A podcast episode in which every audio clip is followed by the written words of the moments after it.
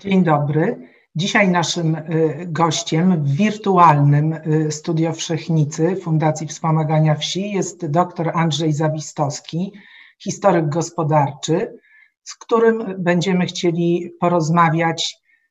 No właśnie o czym? Myśleliśmy y, początkowo, że, że chcemy tę rozmowę skoncentrować wokół sytuacji wsi w momencie przełomu 1989 roku. I tak jakoś nam wyszło, że musimy się y, cofnąć i to dosyć głęboko cofnąć o ponad 100-150 lat. Mam nadzieję, że y, ta nasza rozmowa, czy dwie rozmowy, y, dadzą trochę odpowiedź na pytanie, dlaczego tak właśnie musimy się cofnąć. Panie doktorze, oddaję panu głos. Dzień dobry. Po pierwsze, bardzo dziękuję za zaproszenie.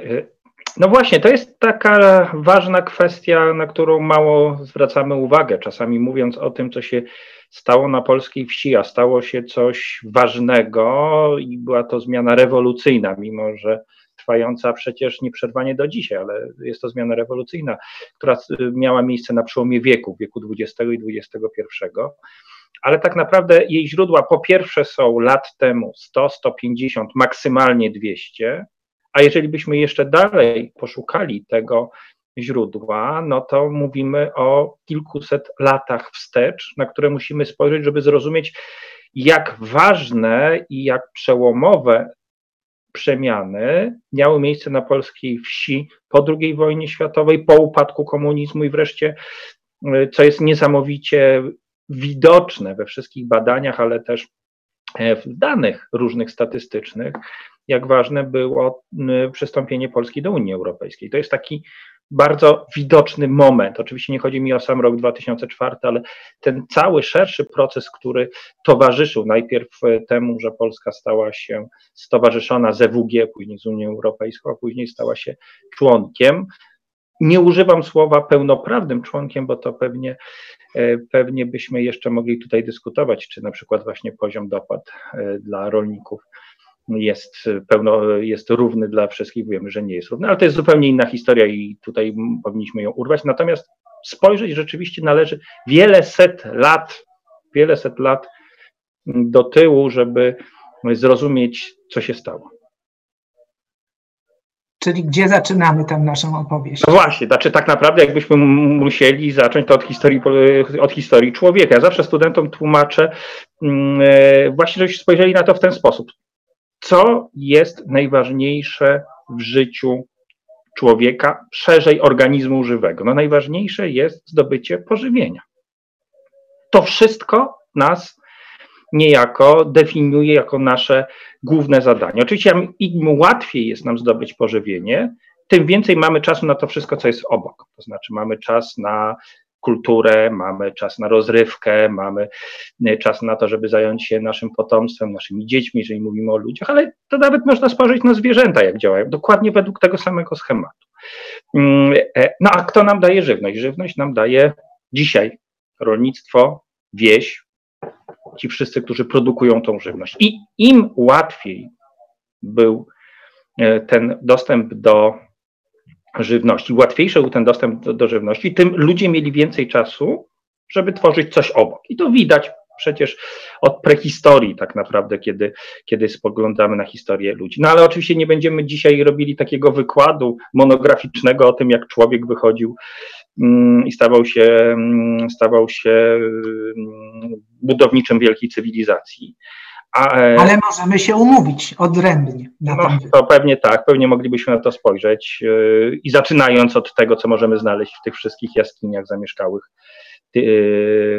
przed, przed wieloma, wieloma tysiącami, tysiącami lat, gdzie można było znaleźć te, te tak naprawdę źródła do historii gospodarczej, no bo przecież co, co ci ludzie na tych, na tych skałach ryli. Ale to mówię, nie chcę tutaj wchodzić, żebyśmy nie zgubili tego naszego głównego E, momentu. Dla mnie takim ważnym momentem przełomowym, na który musimy zawsze spojrzeć, jest pojawienie się czegoś takiego, o czym mm, mówi się jako o dualizmie agrarnym. O, o dualizmie agrarnym czy o, o dualizmie gospodarczym w rozwoju Europy. Czyli no, tak naprawdę jesteśmy u kresu średniowiecza. Do kresu średniowiecza Europa Wschodnia, Europa Zachodnia, oczywiście w różnym czasie, ale rozwijały się podobnie. Ale pojawia się z, z biegiem czasu taka bardzo wyraźna granica. Historycy ją w przybliżeniu kreślą na łabie. To oczywiście jest bardzo takie dowolne, dowolne mm, określenie, że to łaba jest tą granicą, ale rzeczywiście można uznać, że tu gdzieś mamy tą granicę. Ale na czym to polega? Jaki to ma związek, związek z nami? Mm, czyli z Polską w XXI wieku, to co się działo w wieku y, końcu XV, XVI i tak dalej. Otóż ma to bardzo ważne znaczenie, mianowicie Europa Zachodnia zaczyna rozwijać się trochę własnym trybem. Trochę własnym trybem. To znaczy, zaczyna odchodzić od czegoś, co my przyjmujemy nazywać bardzo ogólnie feudalizmem. Tak sobie przypomnijmy, każdy z nas w szkole podstawowej, w liceum, a niektórzy pewnie w gimnazjum, są tacy, yy, mieli ten termin feudalizm. I, I zarówno jako termin odnoszący się do polityki, ale również i do gospodarki, bo tutaj mamy przecież połączenie. Pamiętamy, pamiętamy, że cechą charakterystyczną feudalizmu było coś, co się nazywało podwójna własność ziemi.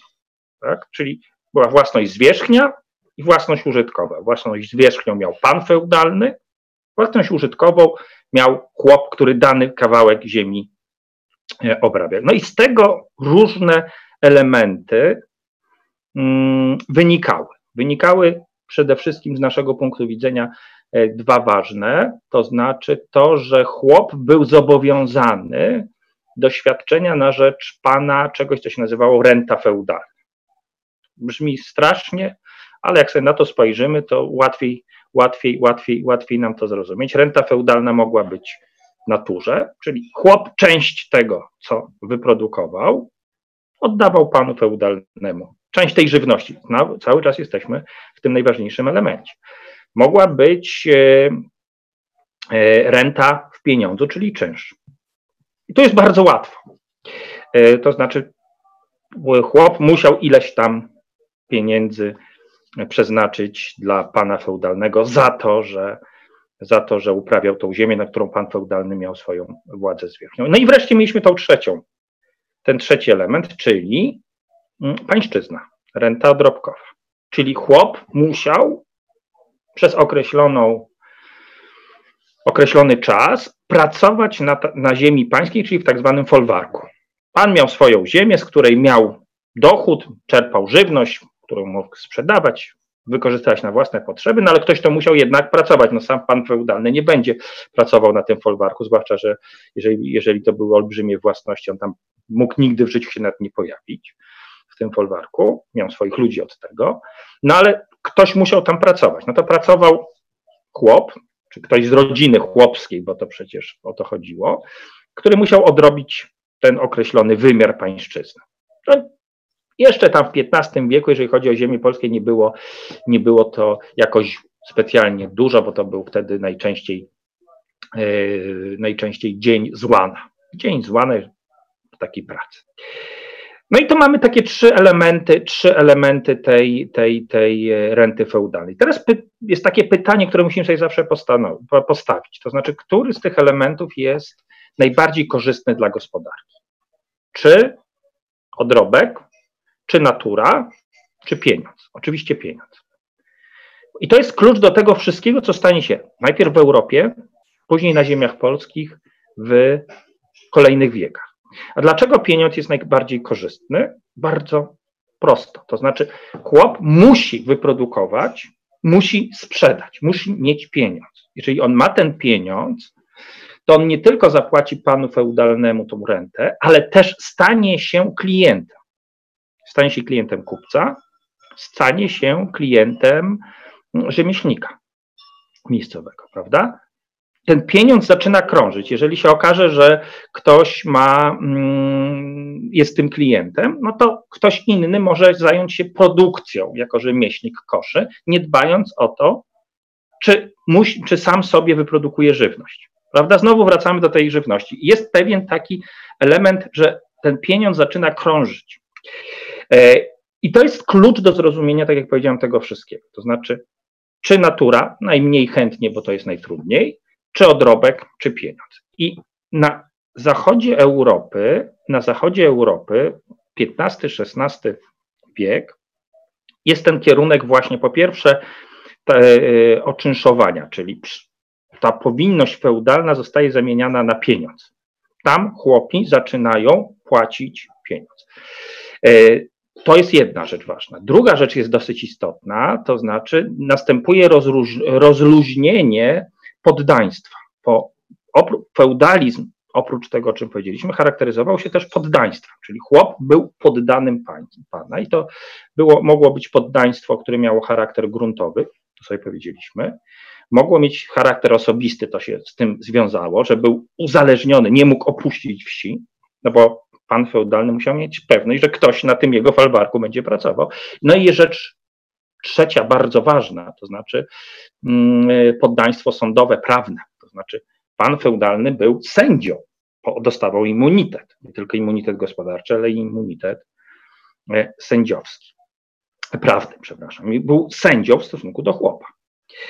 E, I to na zachodzie Europy zostaje rozróżnione, rozróż, rozluźnione, e, co prowadzi, mówiąc szybkim, szybkim, szybkim krokiem, skracając to wszystko, co się dzieje, prowadzi do tego, że następuje proces wychodzenia ze wsi.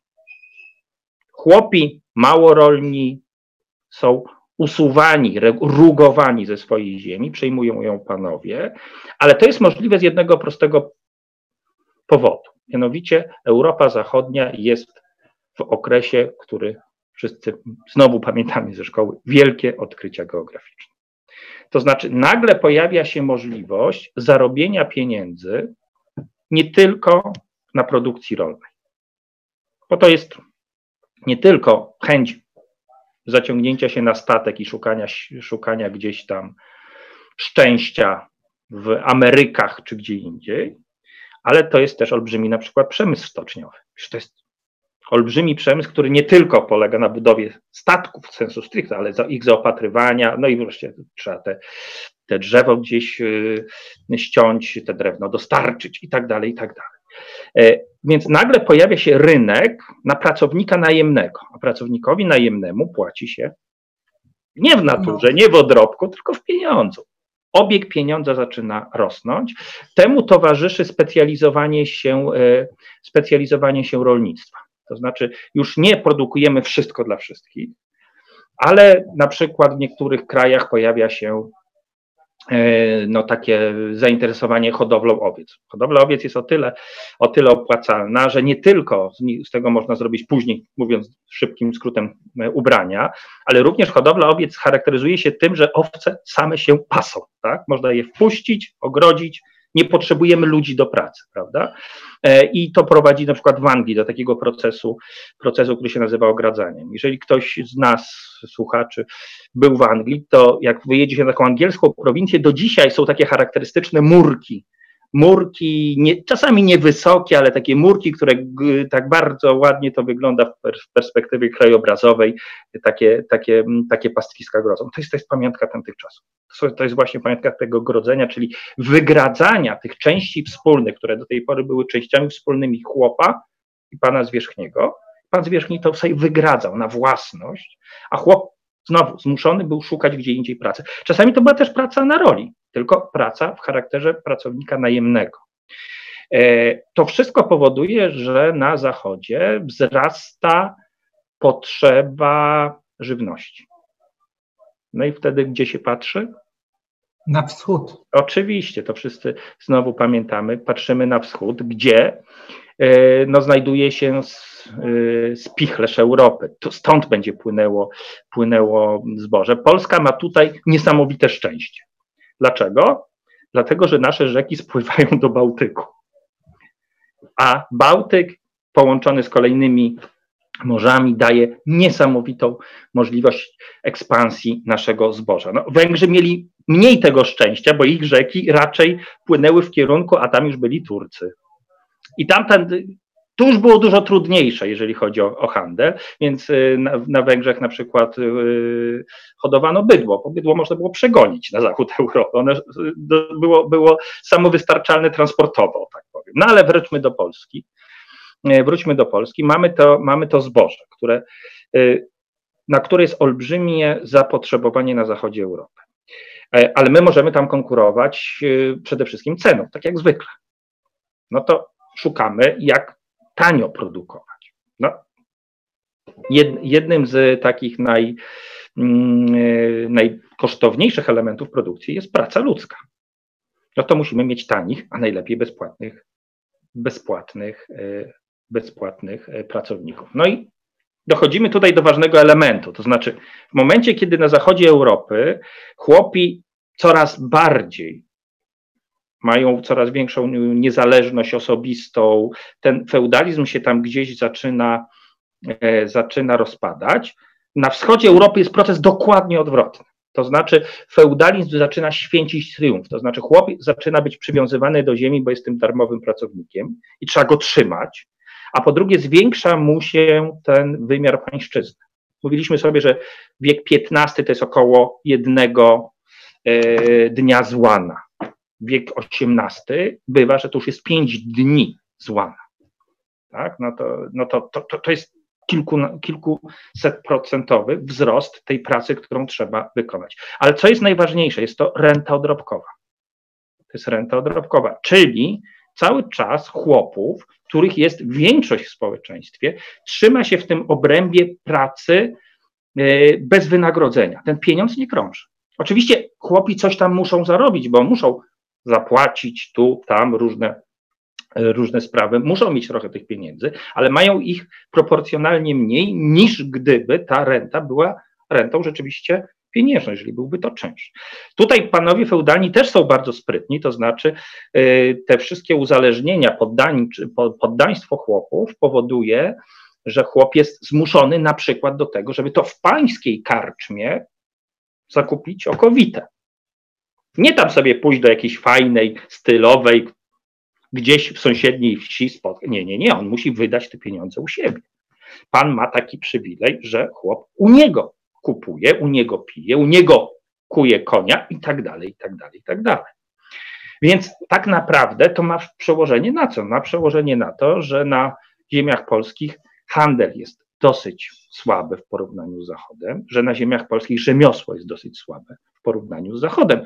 To powoduje, że na ziemiach polskich miasta rozwijają się jako ośrodki przecież handlu słabiej w tym czasie niż dzieje się to na Zachodzie. I wreszcie proszę zwrócić uwagę na to, że e, rewolucja przemysłowa przyjdzie do nas później niż stanie się to nie tylko w Wielkiej Brytanii, która jest tym, e, tym miejscem, gdzie się rodzi przemysł, ale Francja i tak dalej, te wszystkie państwa niemieckie niektóre i tak dalej. E, więc dlatego ja mówię o tym tak dużo, żebyśmy sobie uświadomili, z czym wchodzimy w XIX wiek wiek, który kształtuje nowoczesny świat, bo to jest wiek rewolucji przemysłowej. Ona się zaczyna w XVIII wieku w Wielkiej Brytanii, a tak naprawdę świat spotyka ją w XIX wieku. No wchodzimy właśnie z tym nierozwiązanym, bardzo poważnym problemem, jakim jest sprawa chłopów, sprawa wsi, ich pozycji społecznej, pozycji społecznej, bo cały czas mówimy tutaj o chłopach jako o warstwie, nie o rolnikach. Tak? jest, jesteśmy jeszcze w takim momencie, że chłop to jest po prostu mieszkaniec wsi, a jego obowiązkiem jest praca i ta praca jak gdyby cały czas jego życie porządkuje i nie ma możliwości, żeby ten chłop póki co tą pracę pracę zmienił. I tu jest takim symbolicznym chyba momentem jest y, Konstytucja 3 maja, proszę zauważyć, którą my świętujemy jako taką konstytucję nowoczesną, druga na świecie, tak dalej, tak dalej. Ale na przykład chłopi tam są wzięci pod opiekę prawa, ale nic więcej. Ani nie są uwłaszczeni, ani im nie jest nadana ziemia, ani nie jest im darowana wolność osobista. Powiedzmy, ilu ich jest w tym społeczeństwie, które. Muszę tak, ale to jest, myślę, że, że około 80% przynajmniej. Przynajmniej, przynajmniej. To oczywiście czasami trudno w tym okresie wy, wyliczyć dokładnie, ale to jest myślę, że to no, jest. Ale tak, tak z grubsza możemy powiedzieć, że to, to jest, jest taki, że mniej więcej rząd wielkości, bo takie już dokładne dane to mamy z okresu pozaborowego i wtedy po zaborach, tu jesteśmy dosyć precyzyjnie, to jest 65%. No skoro w XXI po rewolucji przemysłowej mamy 65%, no to tutaj mamy dużo więcej. Ale to jest, to jest właśnie ten moment bardzo istotny. Proszę zauważyć, kto jest symbolem mm, polskiej walki o niepodległość. Jeżeli byśmy musieli wymienić kilku takich bohaterów narodowych, bardzo popularnych w wieku XIX, na początku roku lat XX e, wieku. Tadeusz Kościuszko, Jan no. Kiliński i może Bartosz Głowacki. No właśnie, no właśnie. Nie mamy wątpliwości, prawda? Tam jeszcze pewnie, pewnie wymieniony by został w tej grupie książę Józef Poniatowski, on był takim bohaterem, prawda? Trafiającym do, takiej, do takiego do takiej naszej, naszego zamiłowania. o tym, jak do brawury. bohater wyglądać. Tak, natomiast rzeczywiście ci wszyscy kolei, prawda, Kiliński, Głowacki i Kościuszko zwłaszcza, który będzie miał tą pozycję zupełnie niekwestionowaną.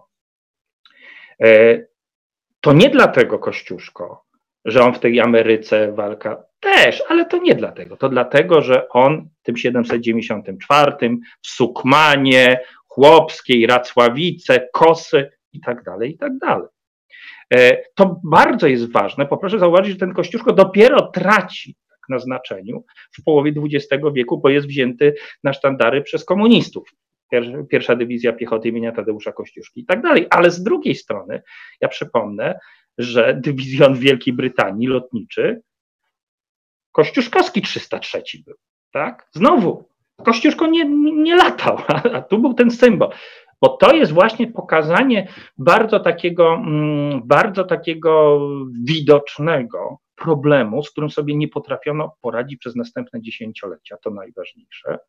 A co jeszcze ważniejsze, nierozwiązany mścił się, mścił się przez ponad 100 lat mm, na polskiej historii w różny sposób. Tak? I to jest, to jest ten moment końca wieku XVIII końca wieku XVIII e, i trzeciej, Konstytucji 3 maja, bo Polska traci, Polska, mówimy o trzecim rozbiorze polskim. Nie był trzeci rozbiór polski, był trzeci rozbiór Rzeczpospolitej. Musimy znowu sobie gdzieś tam przekładać, w każdy w szkole nas się uczył o trzecim rozbiorze polskim, to był trzeci rozbiór przecież wciąż Rzeczpospolitej. E, zmienia, zmienia zupełnie ten element, dlatego że zaborcy, proszę zauważyć, problem chłopski, na razie nazwijmy go tak ogólnie, problem chłopski, będą non-stop wykorzystywali przeciwko dążeniom niepodległościowych Polski. 1846 Szela, 48 Wiosna Ludu, 63 tak, to, to, to wszystko gdzieś tam mamy. I cały czas jest ten problem, a czyli problem, mm, problem tego, co zrobić z chłopami. Czyli problem, czy ich uwłaszczyć, czyli nadać im na własność tą ziemię, która w tej chwili jest podwójna, to znaczy władza zwierzchnia, i władza użytkowa. I, I co ważniejsze, pewnie, czy nadać im wolność osobistą, czyli żeby chłop sam mógł o sobie decydować, co chce ze sobą zrobić. Jak było to ważne, to wszyscy wiemy, bo na pewno wszyscy z nas, jestem niepoprawnym optymistą, przeczytali taką, taką książkę, którą napisał taki poeta Adam Mickiewicz się nazywał e, i tam w, w księdze, w którym jest opisany ślub i wesele Zosi i Tadeusza, o co Zosia prosi Tadeusza i co robią młodzi? Nadają chłopom wolność. wolność. Tak? Proszę zauważyć, że to jest jedno z tych takich najważniejszych elementów, do których ta książka prowadzi. Walka o niepodległość, równouprawnienie obywateli, by ten wątek żydowski i właśnie chłopi, którzy tam są wdzięczni, to wszystko jest ogłaszane podczas wesela. Jak ważny to jest element, o którym pisze Mickiewicz przecież. Yy, wówczas. A to jest dlatego ważne, że gdy on to pisze, ta sprawa ciągle jest nierozwiązana przecież. No i jak, jak ta sprawa się rozwiązała? Można powiedzieć, że ona się rozwiązała za nas, tak? Za no Rzeczpospolitą. Kto inny ją rozwiązał? Tu ma Pani rację, że niestety to nie to, że ona się rozwiązała, tylko kto inny za nas ją, ją rozwiązał. Mm, e, no bo właśnie, no Polska Rzeczpospolita, znowu popełniam sam błąd, który, o którym mówiłem przed chwilą. Rzeczpospolita jest podzielona na te kilka części. Mówimy zawsze o trzech, w praktyce to było więcej, bo przecież, bo przecież Królestwo Polskie, te, które powstaje po 1815 roku, będzie in, czymś innym niż Ziemię włączone, ale Najpierw zatrzymajmy się na czymś, e, co trwało bardzo krótko, a co miało bardzo ważne znaczenie, to znaczy Księstwo Warszawskie. Księstwo Warszawskie, czyli twór stworzony przez Napoleona, po części stworzony, no, żeby coś dać Polakom, po części propagandowo. Nie chcę tu wchodzić w spór z miłośnikami cesarza. Napoleona. Tak, mamy, mamy, mamy ciągle wielu wśród nas. No ale najważniejsze, że Księstwo Warszawskie ma konstytucję. Ma konstytucję, data taka dosyć szczególna, 22 lipca 1807 roku, e, które, kiedy zostaje ona nadana przez cesarza księstwu w Dreźnie. No i tam jest taki zapis, krótki, ale bardzo ważny. Znosi się niewolę. Znosi się niewolę, trzy słowa. Co to oznacza? To oznacza, że w tym momencie, tym krótkim zapisem, chłopi Królestwa, e, przepraszam, Księstwa Warszawskiego mają wolność osobistą. I to, I to był popłoch, bo nikt nie rozumiał, co to znaczy. Co to znaczy, że oni mają, są wolni, mają tą ziemię, są wolni, ale tej ziemi nie mają. Czy to ich dotyczy, czy ich to nie dotyczy. E, to później sprecyzował taki, taki ważny E, dokument, który się nazywał Dekret Grudniowy z tego samego 1807 roku Fryderyka Augusta, czyli e, księcia warszawskiego, który precyzował, co to znaczy znosi się niewolę. Znosi się niewolę, czyli chłop jest wolny, ale jeżeli chce opuścić wieś, zostawia wszystko. Znaczy on jest sam, cała reszta zostaje. No, naprawdę trudno było znaleźć kogoś, kto zostawi panu zwierzchniemu wszystko i i pójdzie szukać swojego życia, tym bardziej, że to nie było tak, że miejsca pracy czekały. To jeszcze jesteśmy cały czas przed rewolucją przemysłową. Polska nie ma kolonii, gdzie można pojechać, a Księstwo Warszawskie nie ma kolonii, na którym, gdzie można pojechać i tak dalej, i tak dalej. E, I tutaj było takie bardzo piękne porównanie, to znaczy, że dekret grudniowy zdjął chłopom kajdany razem z butami. Tak? Kajdan nie ma, ale butów nie ma. Więc tutaj się niewiele zmieniło. Trochę inaczej było, yy, trochę wcześniej tę yy, wolność osobistą uzyskują chłopi w zaborze austriackim, bo tam są dekrety tak zwane józefińskie, reformy józefińskie, które już w, 18, w końcu XVIII wieku stopniowo y, tą kwestię wolności osobistej chłopów zaczynają y, regulować. No ale ważniejsze tak naprawdę, oprócz wolności osobistej, to jest ta kwestia własności ziemi. I znowu w czasach Napoleona ona zaczyna e, być rozwiązywana w Prusach. I jakbyśmy spojrzeli na to, co się stało w Prusach, to w Prusach do końca czegoś, co się nazywa uwłaszczenie chłopów, e, stosowano priorytet gospodarki, a nie polityki. To jest jedyny przypadek, jeżeli chodzi o historię ziem Polski. To znaczy, E, Królestwo Pruskie, które miało no, dosyć duże kłopoty po przegranej z Napoleonem, postanowiło zreformować się od środka i jednym z elementów tej reformy była właśnie uwłaszczenie chłopów, które zaczęto w 1807 i prowadzono przez kilkadziesiąt, przez kilkadziesiąt lat, aż do początku drugiej połowy wieku XIX. Kilkadziesiąt lat. To nie był jeden taki stryknięcie palcem, teraz to wszystko wasze. Stopniowo, stopniowo Mm, przeprowadzono uwłaszczenie, tworząc dzięki temu duże e, gospodarstwa rolne produkujące na rynek. To było ważne. Małe gospodarstwa, właścicieli małych gospodarstw stopniowo odsuwano w różny sposób od, e, od, od, od prowadzenia gospodarstwa, od ziemi.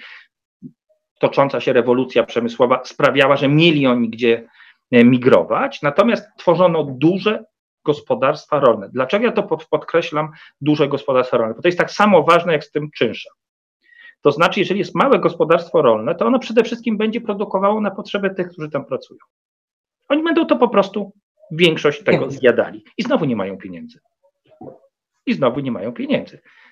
To po pierwsze, nie są znowu klientami rzemiosła i handlu, a po drugie, co jest dosyć istotne, mm, nie produkują na rynek. To znaczy, żywności na rynku jest mniej, cena jest wyższa, w związku z tym w miastach robotnicy muszą płacić więcej za tą żywność, niż gdyby to było bardziej, mm, bardziej gdyby była ona bardziej dostępna. Stąd ten pruski pomysł, bardzo mądry, polegał na tym, żeby powstawały takie gospodarstwa, które nie tylko żywią tych, którzy tam mieszkają, ale też produkują na rynek i dostarczają po prostu tą żywność. I znowu wracamy do tego, o czym powiedzieliśmy sobie na samym początku tej żywności, prawda?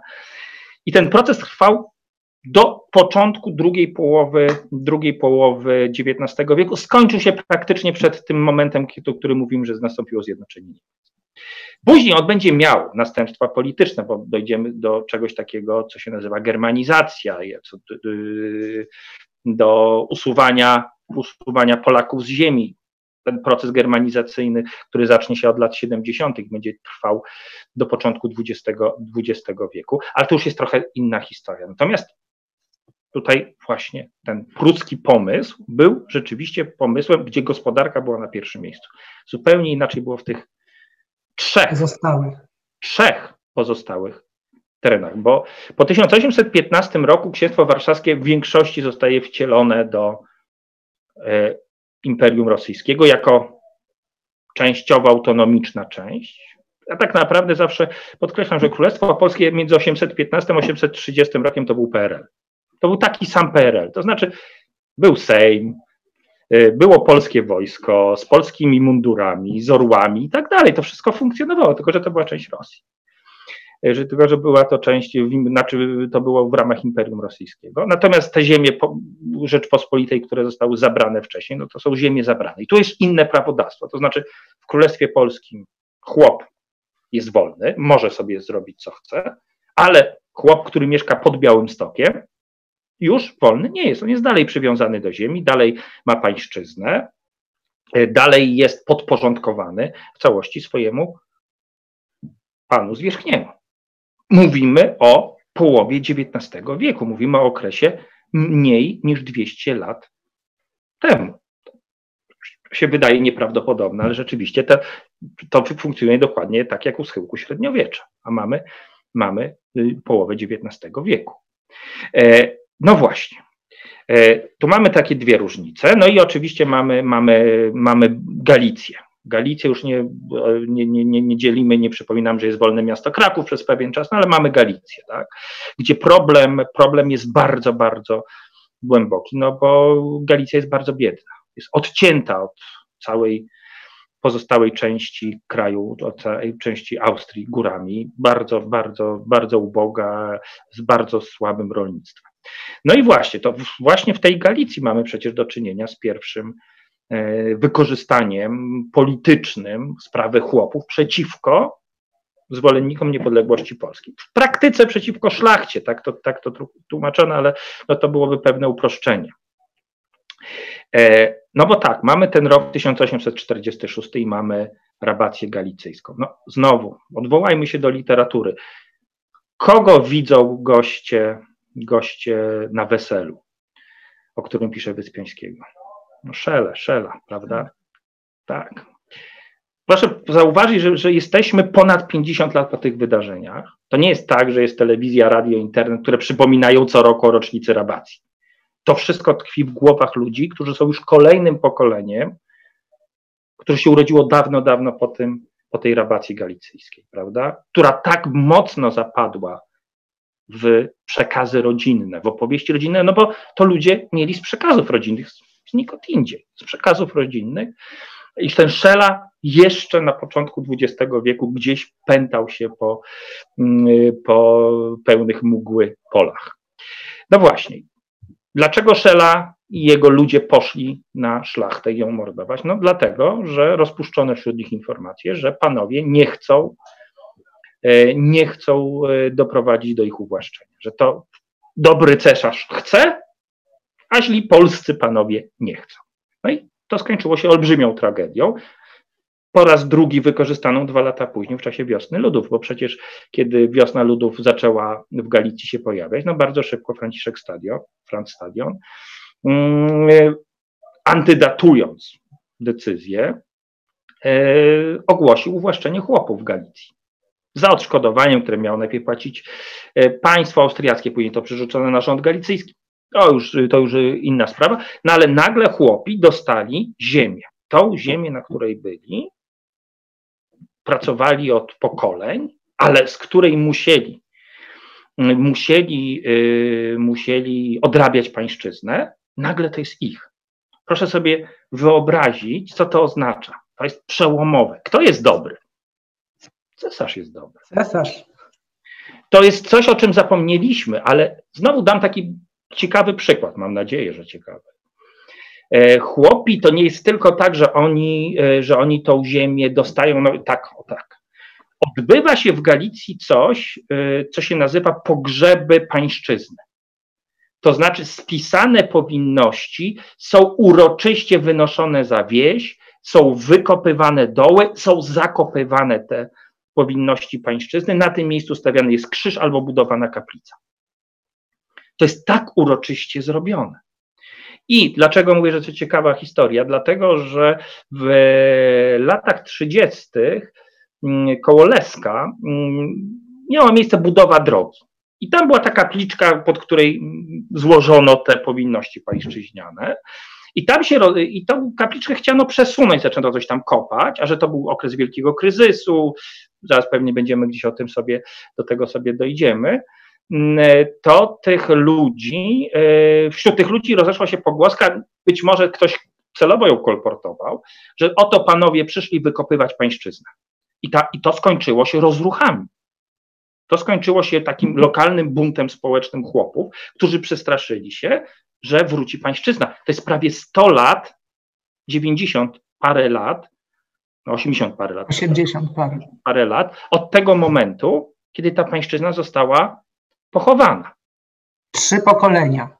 Tak, i znowu wszyscy wiedzieli, gdzie to leży. Jak, jaka to trauma była przekazywana z pokolenia na pokolenie, że ta pańszczyzna może wrócić. Że, I znowu podkreślmy, kto był dobry? Cesarz był dobry. Kto był zły? Źli panowie. Ja tylko przypomnę, że jak chłopi po raz pierwszy z Galicji dostali się do parlamentu austriackiego, to nie chcieli wstąpić do koła polskiego.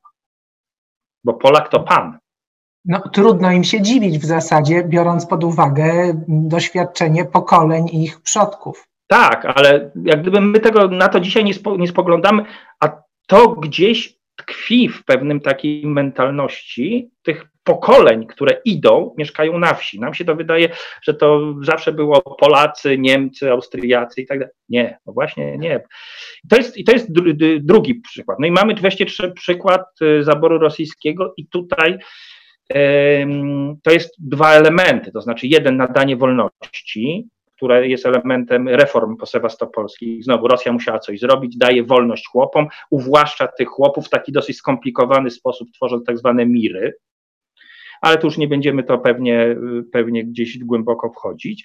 A w Królestwie Polskim z kolei to uwłaszczenie chłopu przychodzi dopiero w 64, 1864, po to, żeby dobić powstanie. Przeciwko powstaniu styczniowemu. Tak? tak, proszę pamiętać, my znowu to gdzieś zapominamy, ale przecież to nie tak jest, że powstańcy walczyli tylko, mm, walczyli tylko z wojskami rosyjskimi. W pewnym momencie duża część chłopów y, zwróciła się przeciwko, e, przeciwko powstańcom. Dobry był car, bo car dał ziemię, a źli są polscy panowie. Tak? Przypomnijmy sobie chociażby Żeromskiego. Ja cały czas do tej literatury gdzieś tam sięgam, bo ona jest świetną kroniką takich wydarzeń. E, rozdziobią nas kruki wrony, a przed wierna rzeka. Wierna prawda? Rzeka. Kto łapie, kto łapie tego powstańca? Chłopi chcą go odstawić do cyrkułu, prawda? Na tym to polega.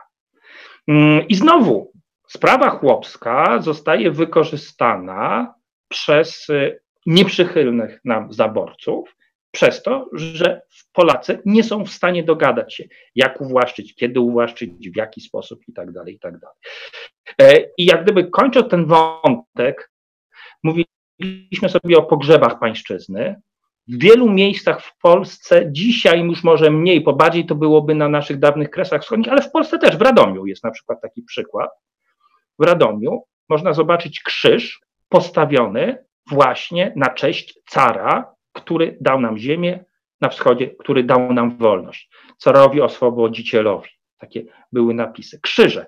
Krzyże nieprawosławne. Krzyże rzymskie, krzyże łacińskie, stawiane w różnych miejscach właśnie, żeby uczcić tego cara. Przecież y, pomnik y, postawiono na wałach jasnogórskich, tu gdzie dzisiaj jest wejście na Jasną Górę, stał y, pomnik carski właśnie podziękowaniu w cudzysłowie za, za, za to, co się stało.